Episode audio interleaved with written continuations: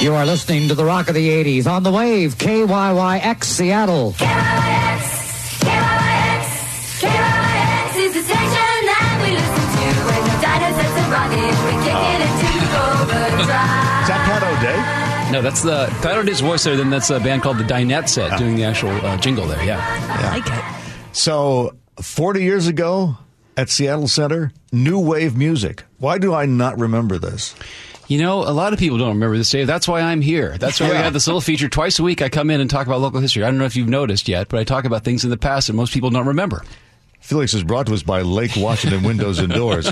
But I was here back then, and I, I- do not remember You probably had other concerns. I the New guess. Wave Music Festival. Yeah, so this is uh, this is the Wave Spectacular. Um, it's about new wave music. We should define new wave right up front. Um, Yes.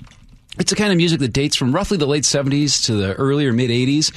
New wave was a more commercially viable, more mainstream or palatable version of punk and a precursor to that 1990s alternative uh, thing that was so big here with Nirvana and everything. Now, there's no hard and fast definition, no litmus test.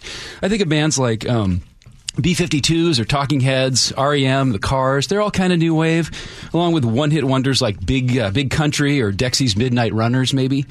Those any of those ring a bell for you, Dave? Uh, Come on, Eileen, Yeah. in a big country. Yeah, yeah, okay. I'm drawing a complete. Sorry. It, Chri- Chris is right. Chris is still there in, in many ways. Pretty much. Look at my look at my Spotify. It's pretty much all 80s. Now, the Wave Spectacular was a four-day music event held between Christmas and New Year's in the old exhibition hall in the Seattle Center Arena. That's the one with the hidden gargoyles they tore down a few years ago. Tickets were ten bucks a day. That'd be like thirty bucks now, or thirty dollars and eighty-five cents to be exact. And for that investment, you got to see six bands, and there are all kinds of uh, big you know, out-of-town bands coming, big names, some local acts, different lineup each day. We'll talk about more uh, in a moment. Plus, they had free video games, um, a room where you could watch those newfangled music videos, which were just all the rage then. Lots of local vendors selling stuff that kids wanted, and so much free Hansen's natural soda you could drink it two fisted. It really was a new wave boat show, as one of the attendees described it. Now, in case you've forgotten, 1982 was a watershed year in the Northwest for new wave. In some ways, we were early adopters here, um, especially when it came to local radio, which scholars point to as one of the reasons that whole Seattle sound thing came to dominate music in the 1990s. Now, MTV was a big factor too. That came to local cable systems on April 1st, 1982. And on the local radio dial, KJET debuted on AM in May of 1982. It was mostly automated and pretty underfunded, but they were playing new wave along with stuff like Tom Petty. On FM, KYYX, that was a jingle we heard at the beginning, became The Wave in September 1982, and it was managed by our old pal, the late Pat O'Day. Now, O'Day had produced all these teen shindig events back in the 60s when he was with KJR, which is probably why the Wave Spectacular now almost seems like it's something that happened before I was born. It has kind of an old feel to it, even though it was about new wave. It was Monday through Thursday. My pal Ken and I went on the Tuesday.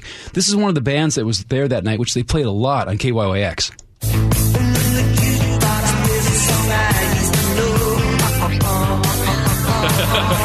Oh Very catchy.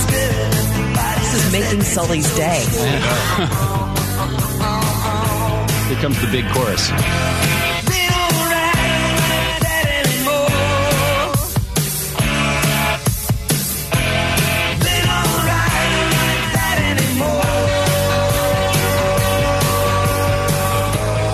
And Greg Kihn was one of those guys who got swept up in new wave. He was doing stuff in the early '70s, and he got new wave was kind of a new new energy for his career. Anyway, now part of the new wave boat show atmosphere was free samples, and I've already mentioned that free Hansen's natural soda. But there are all kinds of booths from local hipster or teen focus stores, and that's the part of the wave spectacular. Forty years later, that really stands out for musician Scott Sutherland.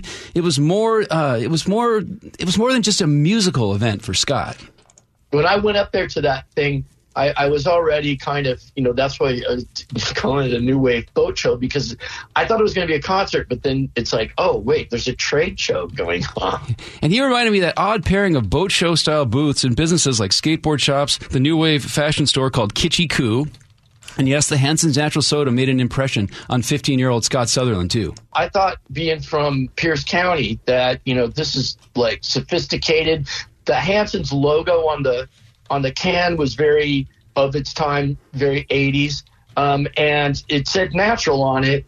And uh, you know you're you're you want to rebel, right? You want to drink Hansen's. You don't want to drink Coke because Coke is your dad's soft drink or soda. Now, Scott was there the same day I was. He's long believed the Wave Spectacular doesn't get enough credit as a pivotal event in local music history. In 1982, he was living down in Steilacoom, didn't yet have his driver's license. He met a ton of people at that event who con- he continued to run into in the years ahead when he was in these bands like the Dwindles or Chemistry Set or Model Rockets. And though Scott Sutherland spent all his time in the trade show area and missed most of the bands, he did get to see Wall of Voodoo. I feel a hot wind on my shoulder. I dial it Settle, settle down, Sully. I hear the monkey. He knows the lyrics. I've never seen it. I've never seen him know the lyrics to songs like this. radio. I'm on a Mexican whoa radio. So I guess this was going on in Portland too, if we can base it on uh, Sully's experience here. Now, um, the band my friend Ken and I really wanted to see was Oingo Boingo, which was fronted by Danny Elfman, later to become one of the most prolific and sought after Hollywood film score composers. Has four Oscar nominations. I checked. So I also talked to J. Howard Boyd of West Seattle. His cousin was a synth player for Wall of Voodoo, which meant he got to go hang out backstage with Oingo Boingo. the one thing that always amazes me as I look back at that time was that, you know, I was hanging out with Danny Elfman before anybody knew who Danny Elfman was. Now, Howard reports there was no Hansens backstage, but there was lots of Rainier beer. Um, he said Oingo Boingo were nice guys, but he missed their set, which included this early hit. lady down the block, she had a radio, but Johnny wanted oh so bad. So he took her the first chance he had, and then he shot her in the leg. but this is what she said. Only a man. You really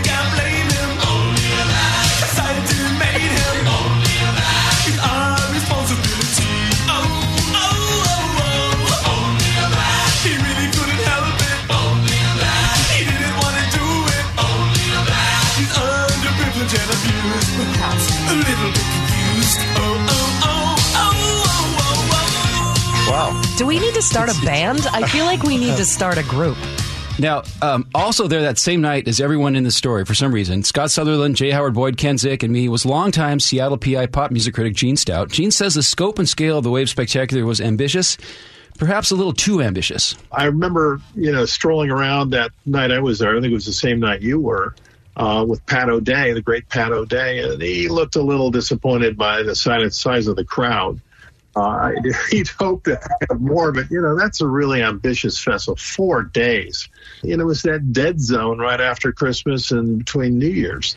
And it really just didn't stick because KYYX switched to adult contemporary in March of 84, so a little more than a year later. KJet switched to oldies in September 88, and then it wasn't until September of 1991, right around the same time Nirvana was on the rise, that KNDD, you know, the N, 107.7, became kind of a, a, a thing that established a foothold. So maybe KYYX, those other stations, even Kazam, that late 70s station, and the Wave Spectacular were just a little bit too far ahead of their time. I guess so. That would explain why I hadn't heard about it. I, I mean, Maybe, God, maybe it'll come back. I, I actually was covering a lot of local music back then, uh, but I was I was looking for you know quirky local songs like the like the Gooey Duck song oh, that's a good one. and yeah, yeah. um, Sing that one. uh, Eat a duck, eat a duck, eat a duck, eat a duck a day.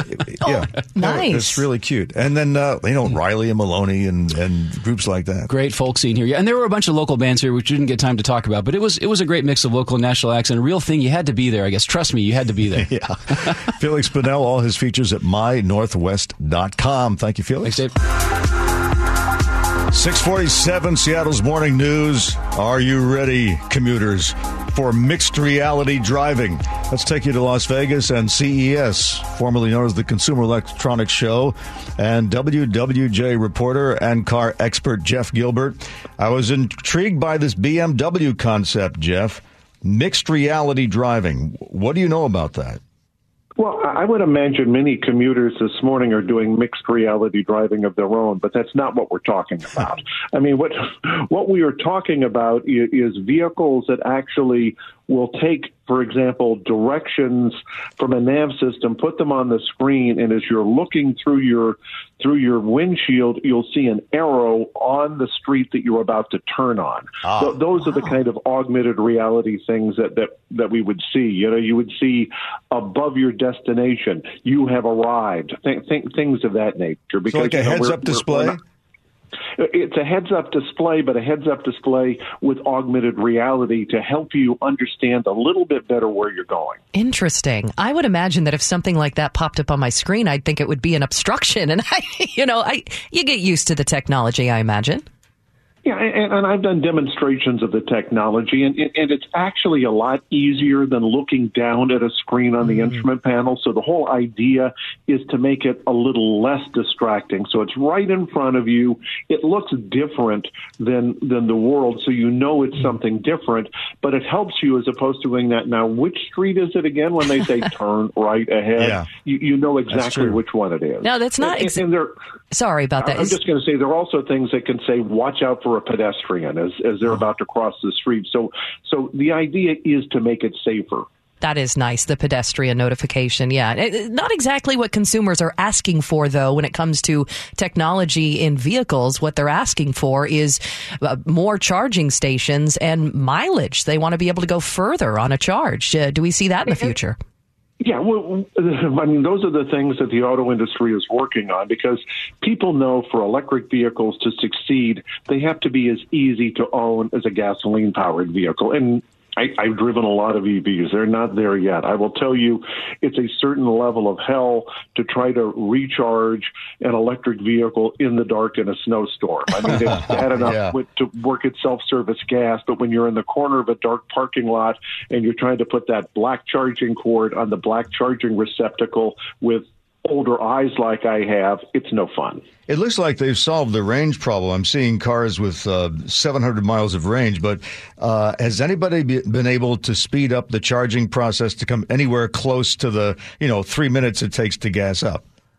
Uh, the the good news is they have sped it up, but it's more like 30 minutes instead of three minutes. But that's still better than a couple of hours. So we're seeing more and more systems that can get you from 20 percent to 80 percent in about a half an hour.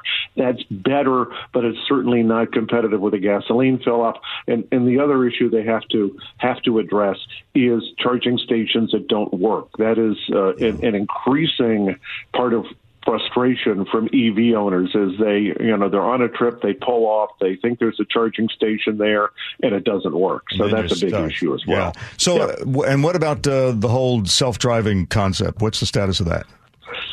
They're, they're, you know, it's a year off, just like it has been for the last decade. Uh, that's a little bit of sarcasm, but it, it depends on what company you talk to. I mean, GM is all in on it, and they think uh, that you know we're going to see more and more of these robo taxi fleets. Ford is saying it's too expensive, and we're backing off. What we're seeing here at CES is more systems that offer you limited hands-free driving, like GM Super Cruise. Chrysler's unveiling their system there, where you can get on the freeway, you can drive uh, with, with your hands off, but there's a little camera that watches your eyes to make sure they're still on the road. That that seems to be the next step that we're seeing a lot of. Now, it, it seems to me, I haven't heard Tesla mentioned at many of these conventions, and they used to be the cutting edge of uh, all of this car technology. Are, are they kind of uh, waning in that race? No, companies like Tesla and Apple consider themselves above things like CES, so they do their own separate events. So Tesla, of course, is is in kind of an odd shape these days. Their their stock has been dwindling. Uh, you've got the Elon Musk distractions, things of that nature. So you can expect them to try to make some big splashes earlier in the year because they need to to get their stock price up. Are they still leading the race in this uh, EV? I guess you could call it an EV race, or are more of the traditional companies like Ram or Fiat, like you've talked about, are they jumping ahead? Well, you, you know, Tesla is by far the leader today. What will be interesting to see is we see more and more competitors coming coming onto the scene. Uh, is how much of that big market share that Tesla has that they can take away. Right now, the leader among the conventional car companies is Hyundai Kia. Their EV6 for uh, Kia, the Ioniq 5 for Hyundai, and some of the Genesis luxury products are, are, are actually ahead of the competition. They sell more EVs than anybody but Tesla, but the gap between number one and number two is quite distant. And expect GM to come on strong because they have three new EVs this year, and we'll see the debut of the Ram EV pickup today. And pickups are a big competition in electric vehicles, too. Jeff Gilbert joining us from Las Vegas. Jeff from WWJ and the host of the Car Chronicles. Jeff, thank you very much. Thank you. Two men suspected of knocking out power for thousands of residents in Pierce County on Christmas Day have now been arrested after an investigation involving the FBI. And KIRO News Radio Sam Campbell is here to tell us more about this. Who are these guys? 32 year old Matthew Greenwood and 40 year old Jeremy Crahan of Puyallup are now facing charges of conspiracy to damage ener- energy facilities. Court documents say they broke into four substations around the county and ultimately caused enough damage so that it'll cost about $3 million or more and three years to repair. Uh, but it was felt by the people who lost power. U.S. Attorney Nick Brown told us for some of those people, losing electricity was a serious health hazard. One person in particular in this case had some very vital medical equipment that was hooked up to her power, and when the power was cut, there was concern about whether she would be able to sustain without it. And they were caught because surveillance video from one of the substations helped identify them. And authorities say they brought their cell phones along with them. So the FBI traced their locations off of cell phone towers and found their associated Google accounts linked with those devices. The documents say when authorities went to execute a search warrant on Greenwood, they found two short barreled rifles, one with a homemade suppressor and another with no serial number. Now, given the photo that they included on those court documents, it appears that the rifle's barrels were manually sawed off. That is illegal. That's illegal, yeah. Uh, Greenwood is also facing a charge of possession of unregistered firearms, and the two could face up to 20 years in prison. So, what's the reason? Uh, what's the reason for breaking into the substations? Well, the probable cause documents say the men told detectives it was all part of a plan to burglarize businesses while the power was out. Officials say Greenwood admitted to going with Crahan to break into a local business and steal money from the register, but even according to Greenwood's admission, when you look at the timeline, that burglary took place before Puget Sound Energy reported the final substation was attacked. Huh. So to clarify, these court documents we've obtained they show that they're limited in scope, that they are meant to prov- that they are meant to prove probable cause to secure those search warrants. So it doesn't mean that the investigation is over or that more evidence won't come to light. And Brown says it is still being investigated if they had any political motives or ties to extremist groups. The reasons why they did it, I think there's a lot more fact gathering that has to occur. So, So, so they're they are looking into whether these people were part of some kind of terrorism plot. So the U.S. attorneys have not wanted to comment on that, and that is unsurprising because no no domestic terror charges as of now.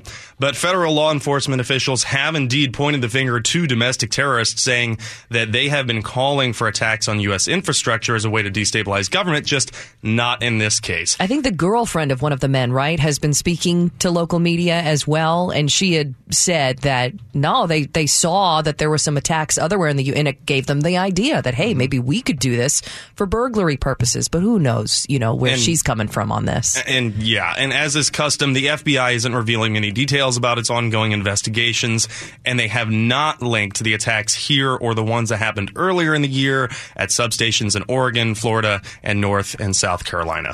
Is this like uh, arson, where if you set a building on fire, you're responsible for any consequences that devolve from that? So in this case, you knock out power. How many people lost power?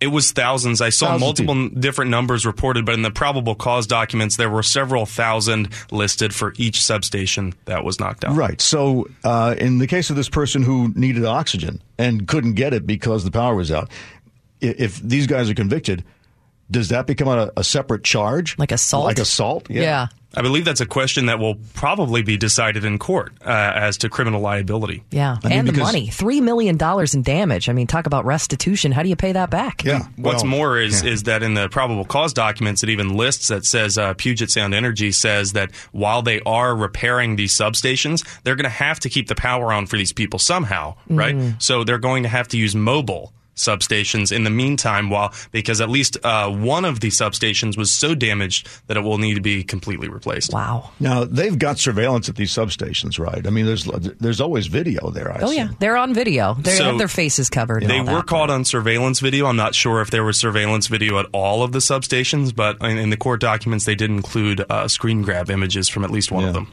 I'm a little concerned they're revealing all the details of how they caught these guys because that seems to me just helps people get away with it. Well, Dave, I think that you're assuming that they've revealed all the details. Okay, good. Ah, well, good, good. point. Oh, grasshopper. I don't know if I've ever seen somebody check Dave like that. Um, and also, too, also con- is is that it, it wasn't like a rudimentary like shooted up the substation, and you know they they knew exactly what switches to pull and move, and uh, they must have done some studying. They kept things a little vague in the probable cause documents for exactly the same reason that I think Dave just listed, Yeah. that they don't want to teach people how to turn these things off. Uh, but they did say that they manipulated uh, a, a type of switch Yeah. in the substations, but they did have to manually break into these by I cutting. know, but they would have to cutting look up padlocks. substation. You know, it, again, these ties to the t- domestic terrorist stuff. Yeah, those questions still remain. We Those really need to switches dig in. are a little bit obvious. You think? There's a big lever and there's a red thing. you know, Spend a lot of time around On, substations, off. Dave. Yeah, seriously. Well, How do you know this, man? Uh, I have circuit breakers. Okay. Yeah. Thank you, Sam. Thank you. Oh, stop. You will always watch C SPAN. Fireworks or no. Uh, you caught me. Yeah. Uh, this daily dose brought to you by Heritage Homecraft. A Los Angeles teacher is inspiring her young students to spread kindness and help raise money for families in need. Mrs. Lark Krug, the sixth grade math and science teacher at Westchester Lutheran School, says she's participating in Help the Hungry. It's a campaign every year in her own town. And this year, she talked about the importance of kindness with her students on a particular Giving Tuesday. She decided to pose a challenge to her students. Donate a quarter, just 25 cents, and whatever they brought, she would match. Krug said a couple of them gave more than what she asked for. Others immediately scraped the bottom of their backpacks to find some loose change. One of her students made a big gesture, donating $2 for the challenge. That's a really incredible thing. And the fact that it's, you know, $5 could feed 20 families, I thought, oh my goodness, that really isn't, it isn't a lot to ask. And we are trying to teach our, our children that small gestures really go a long way. The group ended up that day gathering $5 from what they had in their backpacks and what they wanted to give. She matched it. They purchased two donation boxes, and the giving continues. 748 and now visiting from the Gee and Ursula show which starts at 9 on KIRO News Radio here's Gee Scott I feel like you're the kind of guy who'd be locked into C-SPAN uh, watching this drama in the House of Representatives I was locked in yesterday when I got home from work. I, I mean, I, I, I was locked in because uh, I think the first votes had came out uh, for uh, for Kevin McCarthy, and he didn't get in on after the first round of votes. And I remember Colleen was still here working and everything. And so I'm just thinking, I'm like, man, how, how is this going to go down? Is Brad just going to just stay there? Like, look, y'all going, I'm going to stay here until y'all keep voting for me. And then Colleen's like, oh, well, we're going to see. This is a situation. I said this is a situation where I'd turn to Dave and I'd be like, "Why are they continuing on with the votes when we know what the outcome's why, going to be?" why are they doing this? So okay, so then I get to the crib. Oh, excuse me, I forgot I'm on radio right now. Mm-hmm. Uh, then I get, I get, I get, I get home. And the, number two, and then number three, and I'm like, okay, so what is about to happen now? And they're like, oh, we're gonna adjourn into the next day. And so basically, I saw a cart of pizzas. They're like, man, we gonna sit down and talk about this. And so I just was wondering. I wish I was in the office when Kevin McCarthy is trying to get these votes. Okay, what I got to do to get you guys' votes? You know, what do I say? I mean, what do you want to do? You want to be able to, uh, you know, get away with some things? I don't think the Freedom Caucus wants concessions. I think they, they just want- don't want him. No, they don't want him. Right? And then, they my man, want they want somebody who's more of an ideologue than Kevin McCarthy And then Matt Gaetz, you know what I'm saying? He takes to social media. He says, ladies and gentlemen, we have a squatter. Get him. No, he really, Matt oh Gaetz really said that. We got a squatter. well because he's moved into the speaker's office and he's not speaker yet. Yes. It's like, we can't keep voting. And so now, here we are this morning. The Donald has spoken in all caps. Mm-hmm. I need you to vote for Kevin McCarthy. Well, that's what's changed then. So that's what. So we're going to see if that is going to Yes. bring those twenty votes back. But who? But What do you think?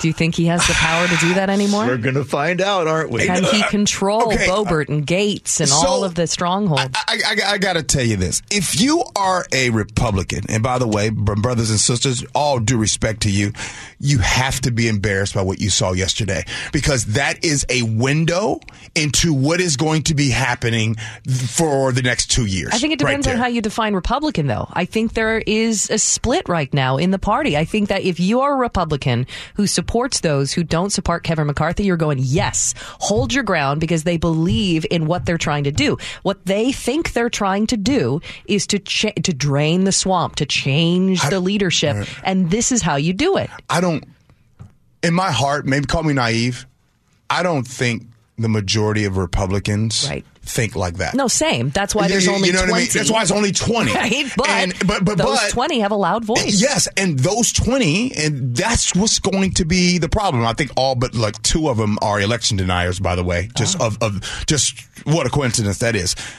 But I don't think the majority of the Republican Party wants that. I would think that the majority of the Republican Party, as we saw with the votes, wants like, hey man, what are we doing? Just make Kevin McCarthy the speaker. Why are we doing this?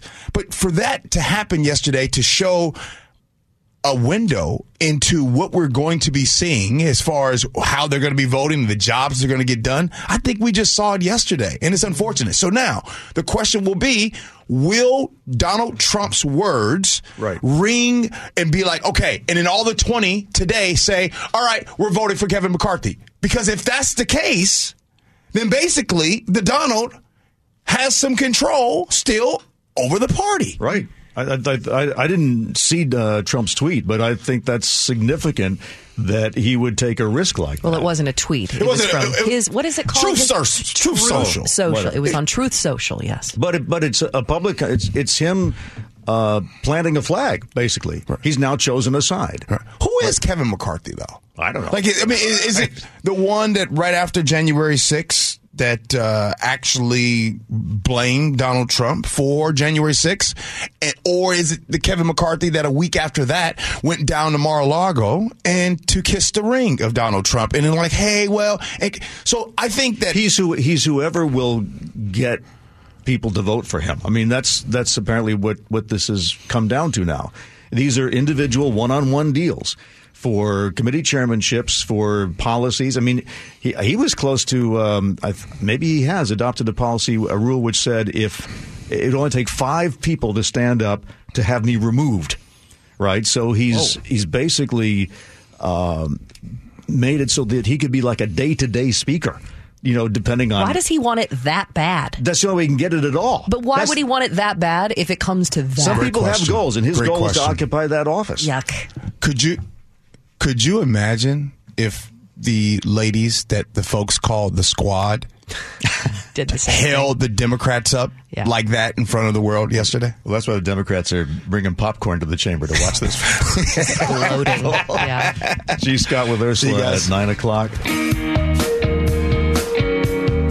And we go now to Washington, D.C., and New York Times investigative reporter David Fahrenthold. So, according to uh, CNN, what's unfolding in in uh, in Congress is chaos, but it strikes me as just plain old uh, horse trading. So, what's your assessment, David? Yeah, th- this is far from chaos. I mean, this is we're used to a Congress where everything it's been this way for the last hundred years, where these sorts of decisions are made. You know, there's only this sort of a veneer of debate. Like you know, the decisions are made in the back room, and then we just sort of see the result in public. That's why there's been speakers have been elected on the first ballot every single time for since 1923. What's happening now? Yeah, is the the guy that the Republicans nominally have as their leader, Kevin McCarthy, is a very weak leader, not respected, not feared by anyone, and not respected by enough people that he can't get it. So I do think we're going to see some kind of deal be cut. Uh, I don't know if it'll be with the you know some of the Republican hardliners that are holding out now will accept the deal and take somebody else, or maybe some Democrats will be involved. But something more chaotic and interesting than normal in Congress is going to happen. Okay, now how do you establish respect? Is it about in this current environment? Is it, is it about getting uh, Trump's endorsement? Is his is his uh, what do they call them? Truths on Truth Social, where he's where he says uh, you must elect. It was something all in caps. Anyway, does is that how you establish respect, or or do you have to um, you have to be a great fundraiser? I mean, what does it take to establish respect these days among Republicans? Well, I mean, you can't do it at a moment's notice. And Kevin McCarthy, we've talked about this, has been the cool dad for the last 10 years for the for the right wingers in the Republican conference. He's been the person who always told them yes, never told them no. Said, you know, back when I covered Congress 10 years ago, he was saying, you know, go ahead and vote against the debt ceiling. He never told anybody no. He never bent anybody's arm. And that made him popular, but doesn't make him respected. And so you can't invent that respect. Uh, you know, there's a lot of elements of that. You have to punish people. You have to give people what you want. They have to work for them. All the things that Pelosi did. People were afraid of Nancy Pelosi, and nobody's afraid of Kevin McCarthy, as you can see. So I think he just has, you know, he, he's spent years establishing himself as everybody's friend and nobody's boss. And I think that's where we are today. Well, then, so is his candidacy doomed? Or I mean, is it, you, you see- make it. you- mean, you- it sounds like you're saying there's really nothing he can do at this point to uh, to get the 218 votes. No, I, and I, you saw this yesterday. I mean, yesterday his final speech before the big vote was like, "I deserve this job," and I think that's the problem for him is that the only reason to give Kevin McCarthy the job is that he, you know this is what he wants. It's something about him. There's no element, there's no way of saying this is about us. This is about a shared goal. This is about what we can do together with me as the leader. It's just I want to be speaker, and you know, so I deserve it. Okay, but- see why that's not compelling to So, all right, so who's going to? I mean, Jim Jordan, his other, his more conservative competitor, only got 20 votes, I believe, right? So who is who else is there who could get enough votes? with the caveat that I've almost always been wrong when I predict things on your air. Uh, I think it'll be Steve Scalise, the number two Really? to McCarthy. Yeah, Scalise is, I think, a little more conservative than McCarthy, but also tougher. He's been somebody who's been on message, who's been pretty relentless and disciplined. I think people see him as more of a leader than McCarthy. He just sort of got into the leadership game a little after McCarthy, so he's always been a step back. And I should say, remember, this has happened before. McCarthy, it was his time in 2015 when John Boehner left, and mm-hmm. then he didn't get it. They passed over and went to Paul Ryan. So I think that's going to happen again. Well, that's going to be embarrassing because I understand he already moved into the speaker's office. I think my prediction is we see him moving out in a couple days. Wow. Now, okay. Now, what does a Steve Scalise speakership mean for uh, making legislative progress? Is he the kind of guy who's going to focus on Biden investigations? And I'm fine with investigating Biden. I don't care. I just don't think we should be preoccupied with that. There's lots of stuff to be done. There's a recession to handle. There's uh, still supply chain bottlenecks. There's uh, immigration. I mean, is, is Scalise the, the type of guy who wants real progress, or is he a, uh, a culture warrior? He is a culture war. I mean, I think I have very little hope for any actual progress out of this Congress, just because you know I saw the last time Republicans took over in 2010. To me, the real question is like, okay, let's let's set the bar really low. Will this Congress breach the debt ceiling and cause a, cause a debt collapse? Will they shut down the government? I think those things are less likely. I think Scalise are, is, has a better shot of actually getting those things done than like Jordan. And I think that's why Jordan won't get it. Jordan would like to blow up the world. And I think that's why he doesn't really want to be speaker is because he'd then have to bear the blame for doing all Yeah. these things. So I think I think Scalise would be a more effective leader and would do, at least do the bare minimum thing. Uh, by the way, uh, George Santos, that uh, the the guy who got elected after lying about his uh, resume, uh, what's his future look? I understand that he's sort of like uh, uh, the man without a country up there. Yeah, he's he's here. He's in Wa- he's in Washington. He was in the Capitol chamber yesterday. He hasn't formally been sworn in because none of them can be sworn in until they choose a speaker. But he's here, uh, you know, and I doesn't show any signs of resigning. It does seem like he's under criminal investigation both in Brazil and here. So I don't know how much longer he's going to be in Congress, but for now he just shows no signs of backing down. And you know he has to be thankful for this chaos about McCarthy. Yeah, that's right. Otherwise, he was going to be the lead story, wasn't he? Yeah. Yeah. All right. So, um, I guess the next I, we haven't talked since uh, Trump's tax returns came out, and uh, I looked at some of the reporting on it, and, and frankly, I was trying to figure out. Yikes! How can I get my tax liability down to like five percent instead of the twenty five percent it's at? So, do, did we did we learn anything about that? I mean, you've been saying for years that Trump isn't as rich as as he's claimed to be, and the tax returns certainly uh, prove that out. But do they show any uh, law breaking? I don't think so. I, I mean, at least you know they don't show any sort of obvious tax evasion. I think what they show is that Trump had made his taxes so complicated that even the IRS was not really confident that it knew what was going on. And you see this in some of the notes the IRS wrote in this file. You know, there's 400 different entities flowing through Trump's taxes. and even they struggled to figure out like was he doing it all right. But you know, given that, I don't. There's nothing in there that jumped out to me and said, "Look, this guy's definitely breaking the law." I, I think more, it's a really complex set of taxes. He's in the business of real estate where there's all kinds of incredible tax breaks available. And he just didn't make much money. In fact, the only good year he had was the year that he sold the remainder of his father's real estate empire. The other years when he was just him on his own, he struggled. I just want to know his secret. I mean, I, I saw that uh, one year he lost like thirteen million dollars. How do you lose that much money, and and you're you're still living at a place like Mar-a-Lago? I- a lot of it is real estate. The real the tax code is written in a way that is just incredibly uh, loose for people in the real estate business. You can take all these paper losses on things uh, and then you know count them against your real you know you- against your real gains. I do think he he had a lot of bad years. Uh, you know, a lot of the properties where we can see their their uh, their returns, they're not doing well. But I think it's just the real estate business gives this huge tax advantage to people who know how to manipulate it. Well, okay, but I mean, if it's as easy as as taking one of your homes and declaring it to be a piece of commercial real estate and then deducting all your household expenses, it, there's got to be some way the rest of us can get in on that. I don't know. I don't know what's the threshold, how much real estate you need to have in hmm. order to make these shenanigans possible. But he certainly is over it. David Fahrenthold from the New York Times. David, thank you. Thank you.